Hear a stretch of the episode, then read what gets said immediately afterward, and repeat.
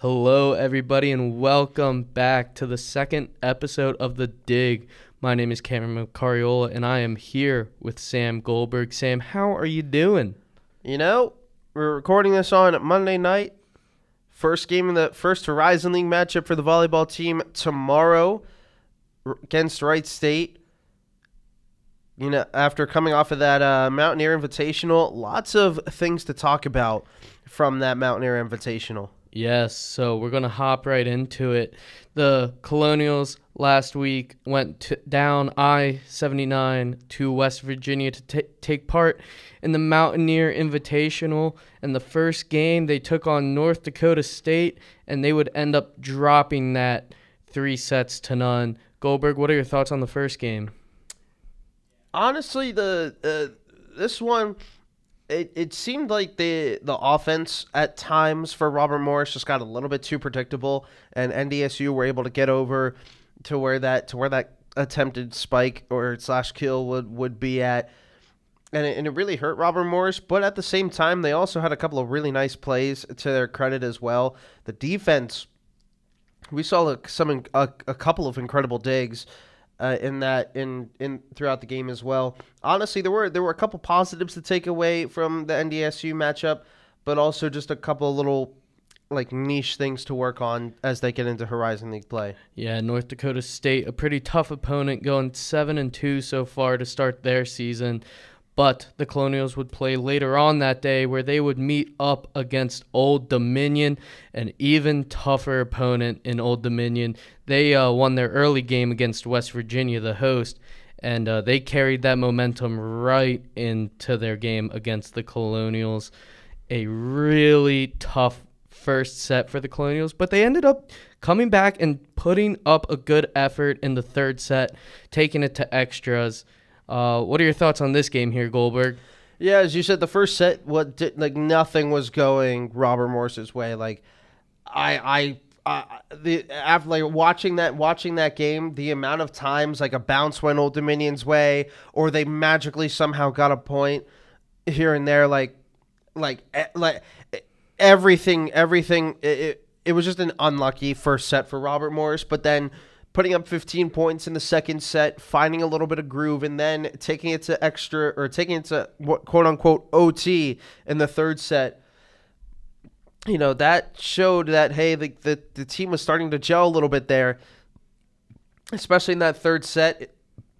Uh, looking at the looking at the stats here, just again from set one, uh, they they only they were only able to land six kills. Robert Morris in 27 attempts, and then going to that third set, 18 kills in 45 attempts. That led to a 30 per, 30 percent of the time.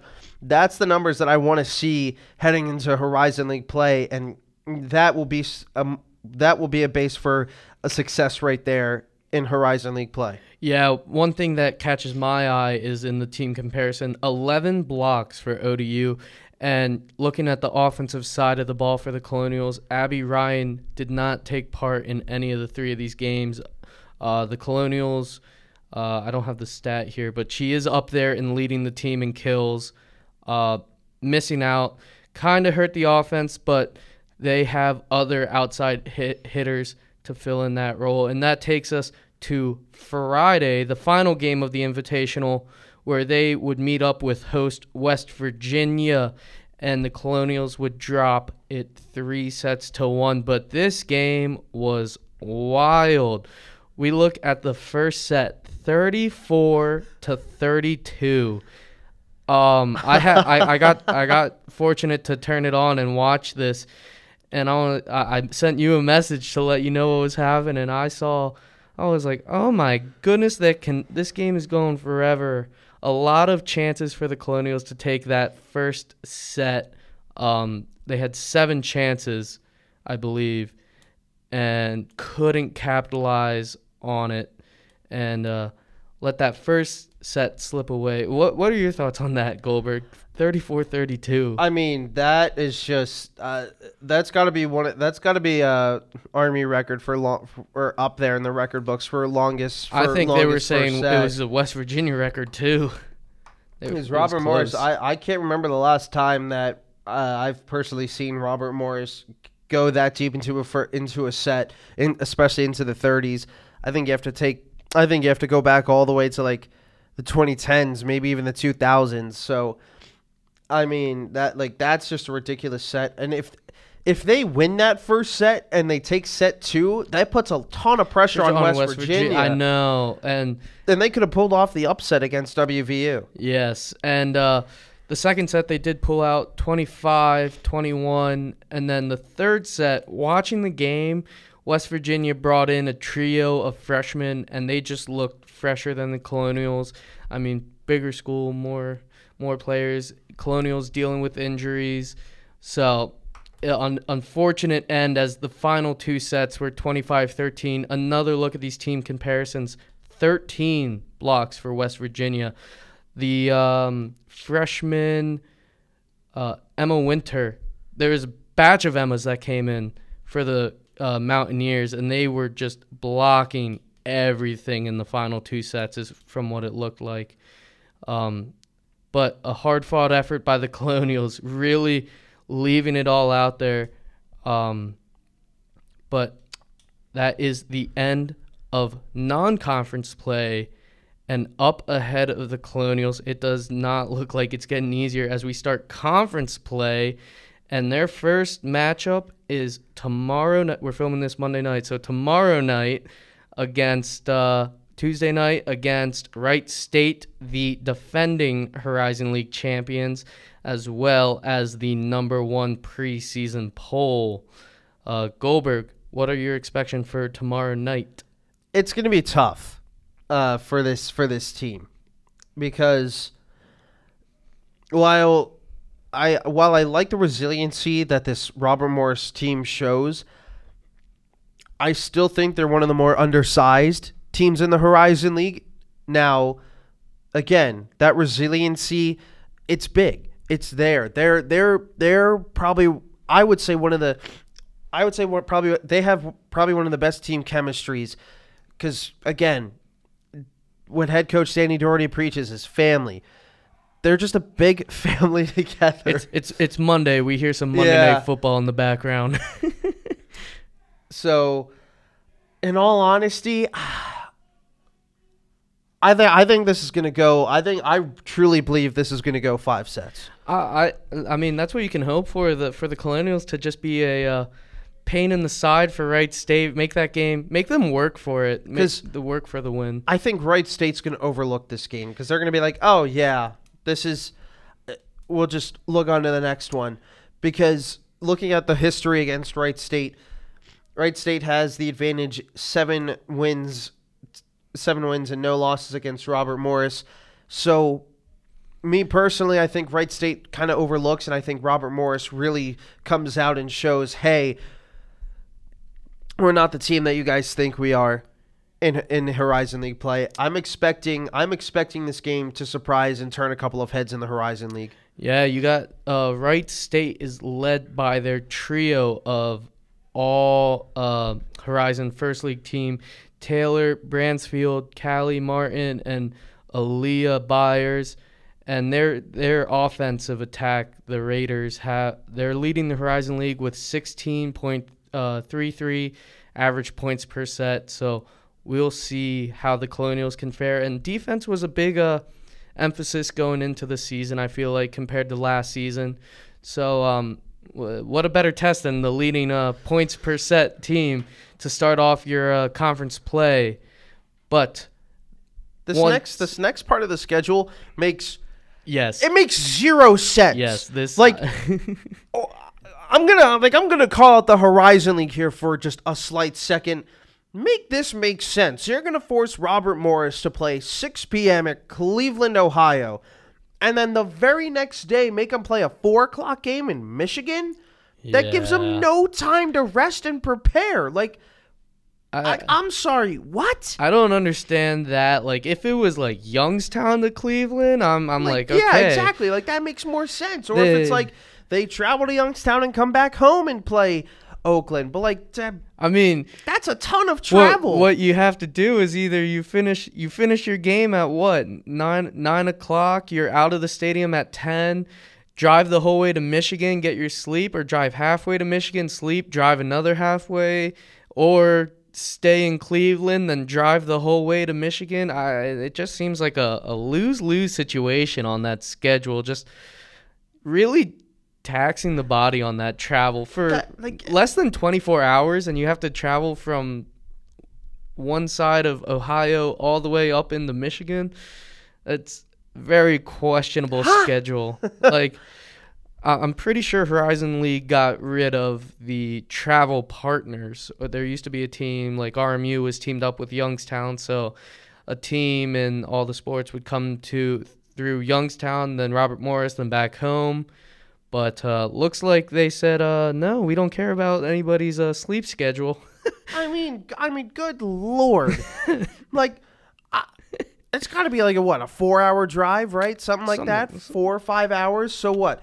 They get uh, they get to the team hotel at two a.m. and force them to wake up at like ten, and i'm I don't know, like that just it, it doesn't make any sense. It really doesn't. Questionable. But let's take a look at that Friday night opponent, Cleveland State. Cleveland State is led by Lakin Voss. She is a very talented player with 123 kills and 11 service aces for the Vikings. Um, what are your expectations for the Colonials against Cleveland State? Oh, looking at uh, Cleveland State's schedule, they did beat a couple of solid opponents and took a couple of opponents to five sets as well. Like Bucknell, they took to five sets but lost. They beat Akron, who's a really good opponent. They beat Murray State three to two.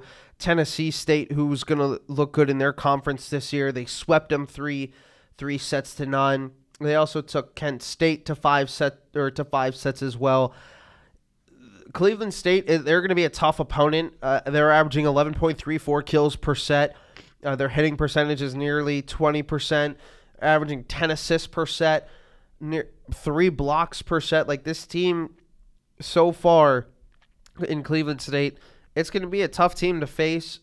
And then their defense, too, nearly averaging 16 digs a set.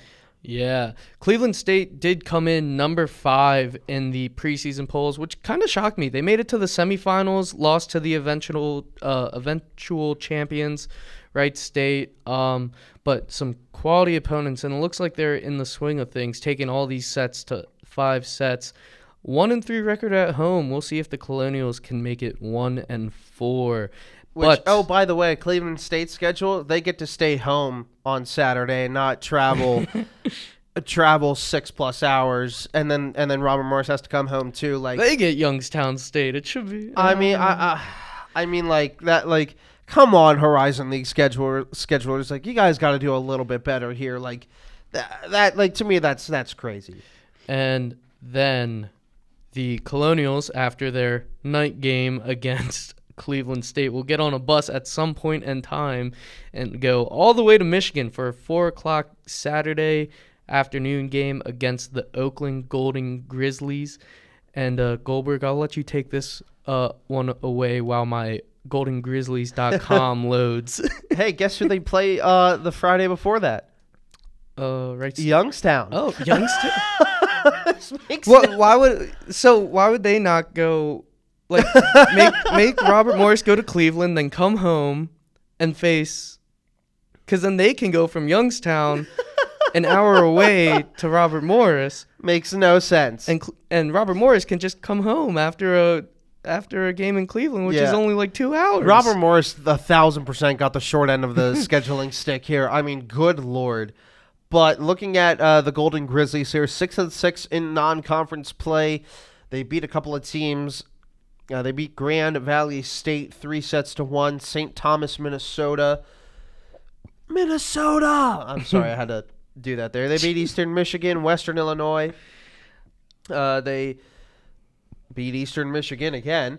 Uh, and then uh, Toledo and UT Martin. So a couple of okay teams, I would say, in my opinion. Uh, I I fully expect I, I, I, I fully expect Robert Morris to win this one against Oakland. Yeah, I'm looking at the uh, what I have written down in my uh, preview article. go check that out at colonialsportsnetwork.com whenever that gets posted. As I'll and post the, it tonight for you. thank you. we'll see if we'll see if Deemer edits it. the uh, the Golden Grizzlies came in sixth in the preseason poll, one spot below Cleveland State.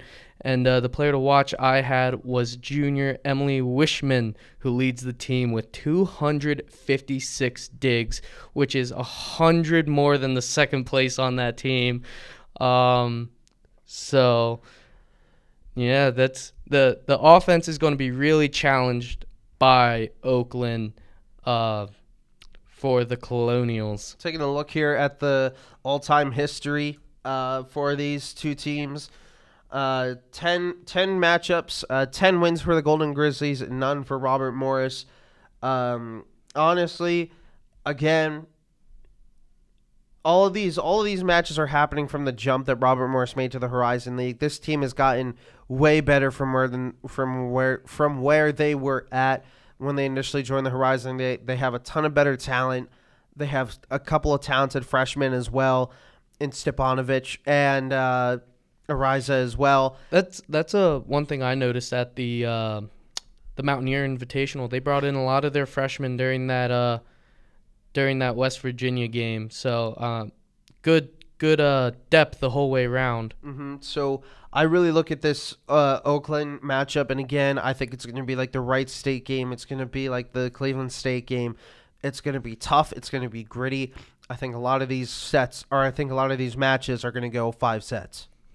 Yeah, I, I that's uh the goal for the Colonials to be a thorn in the side for a lot of these Horizon League uh, matchups. They're they're not going to go down easy. They're going to give it all they can, and um, we we can hope for these upsets. Um, I mean, the Horizon League had them slated last, I believe, and uh, they they want to prove them wrong by pulling off these upsets.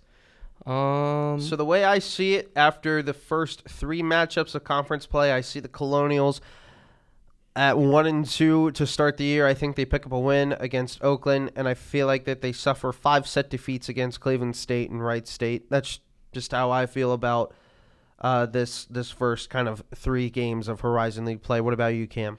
Um, yeah, I mean, I could, I, I hope they go one and three. I hope they go three and zero. Um, I, I, I'm gonna, I'm gonna say the uh, offense of some of these schools and the defensive prowess, um, take over the game. Um, y- very young colonial team developing, um, but uh, we can see if they uh, pull off the upset. Make me wrong. That's that's what uh, all I can hope for. Indeed. Well, I think um, that's all we got. Eh, eh, Fortunately, next weekend they they get to stay stay on campus the whole time, and uh, yeah, so we'll let uh, everyone in the background enjoy some Monday night football and hope everyone has a great time as we prepare for a great week of some RMU volleyball. So. For Sam Goldberg, I'm Cameron Macariola, and we shall see you guys next time.